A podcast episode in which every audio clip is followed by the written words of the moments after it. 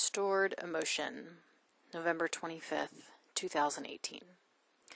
This topic has come up in at least three conversations with people in the last week, so I'm taking it to mean it would be a good topic to blog about. It's a bit of a departure from what I normally write, but that happens sometimes. Approximately 10 years ago, I learned of EFT, also known as Emotional Freedom Technique or tapping.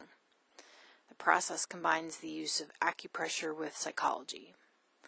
Tapping with the fingertips on specific meridian endpoints of the body helps to calm the nervous system, rewire the brain, and restore the body's balance of energy.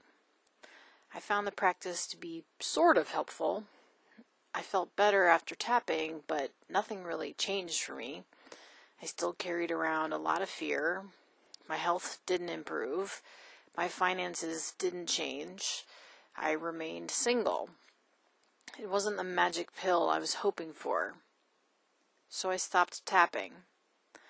More than a month ago, I heard an interview with Jessica Ortner, one of the big names in tapping, and decided to try again. I picked up the book by her brother Nick Ortner called The Tapping Solution and read his section on pain. He asked the question is there an emotion associated with the pain? As someone who is extremely psychosomatic, this question is a game changer for me. At the time, I had painful menstrual cramps that didn't abate with painkillers or a heating pad or any of the things I usually try. I asked myself, is there an emotion associated with this pain? And the answer was sadness. I started tapping all of the acupressure points while I said out loud, All this sadness in my uterus, all this sadness in my uterus. I'm releasing it and letting it go now. Tears streaked down my cheeks as I cried over something that happened to me a long time ago that I thought I was over. I kept tapping until I felt better, and wouldn't you know it, no more menstrual pain. I tried it for other things too. My feet swelled up due to poison oak, and the healing process seemed to stagnate.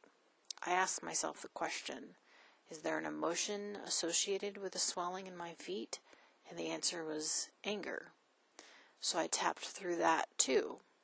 And then the next morning, my feet returned to normal size. I think most of us are aware of the mind body connection, but I was surprised at how a specific body part can store an emotion and how that emotion can linger in place for years. I share all this because perhaps the recurring back pain or rash that won't go away or whatever is your body telling you something. Maybe there's an emotion there asking to be felt, and the pain or symptom won't go away until it's been addressed. I'm a stubborn gal, so it's no surprise my body is too. The beautiful and magical thing about, though, is with just a few minutes of tapping, we can feel the emotions, release them, and let them go.